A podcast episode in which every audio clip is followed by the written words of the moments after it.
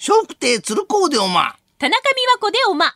今お聞きのポッドキャストは、鶴光の噂のゴールデンリクエスト、毎週水曜日にお送りしているコーナーです。鶴光の笑う歳時記。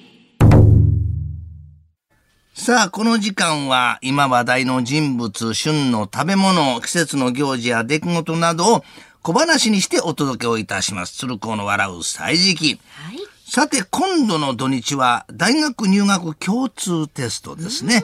2020年まではセンター試験と呼ばれていた試験の日ですね。そこで今日のテーマは試験です。さて、入学試験の合格発表といえばおなじみなのが胴上げ。しかし最近ではね、危険だからと禁止している学校もあるそうです。父ちゃんテレビでね、合格して胴上げしてもらってる人いっぱい見たよ。そうか。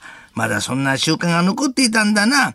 でも僕はね、受験に合格したら胴上げよりも唐揚げが欲しいな。金棒らしいな。そうだ。迎えに住む女の子も来年受験だろお姉ちゃん合格したら胴上げと唐揚げどっちがいいのかなおいおい、合格と唐揚げなんて比べるもんじゃないだろいや、今度中学生になるといえば14歳だ。中3も唐揚げもどちらも重視だ。さて、国立大学の最高といえば東京大学。最近は東大生が出演するクイズ番組も増えておりますが、有名な赤門は旧加賀藩主前田家のお屋敷の門を移築したものだそうです。父ちゃん、ここが東大なんだ。まだ入学試験とはいえ、赤門をくぐっていくな。頭の良さそうな子供たちばかりだろうーん。でもこんなこと言っちゃ失礼だけどさ、テレビに出てる子はみんな明るいけど、受験に来てる人はみんなちょっとネクラに見えるよね。そりゃこれまでずっと頑張って勉強ばかりしてたんだ。仕方があるめ。こんなことわざもあるだろう。東大元暮らしってな。さて、真剣といえば、まあ、さて、試験といえば、前の日は、あの、徹夜して一夜漬け。そして、徹夜のお供が、今も昔も深夜ラジオです。父ちゃん、中学生になったら、試験の前って、徹夜で勉強するんだね。びっくりした。そうだ。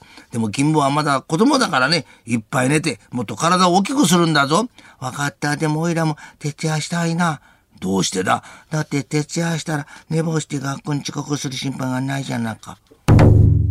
さて、進学といえば、受験をしないで推薦入学という方法もありますね。ただし頃から勉強して成績が良くないとなかなか推薦はもらえないようです。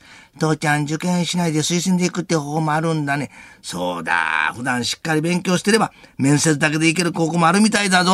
おいら、それがいいや。それがいいやってな、金坊は学校の成績そんなに良くないだろ面接でね、面白いこといっぱい言って、この子面白いねって入れてくれないかな。そりゃ無理だな。なんたって推薦だ。汲み取ってはくれないさ。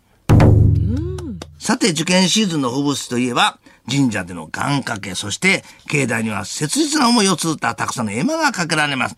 父ちゃん、神社にはいっぱい馬の絵のついた板が吊るされてるけど、あれ何なんだい？あれはな、絵馬と言ってな、そもそも神事の時に馬を献上する習慣があったことに由来するそうだ。えーなんで馬なの奈良時代には馬は神様の乗り物と信じられてたんだな。へえ。でも今、馬を神様の乗り物と思ってる人なんていないよね。何を父ちゃんはあの馬一直に来いと毎週神頼みしてるんだ。まあ今でも神の乗り物だよ。鶴光の笑う歳時期、来週もお楽しみに。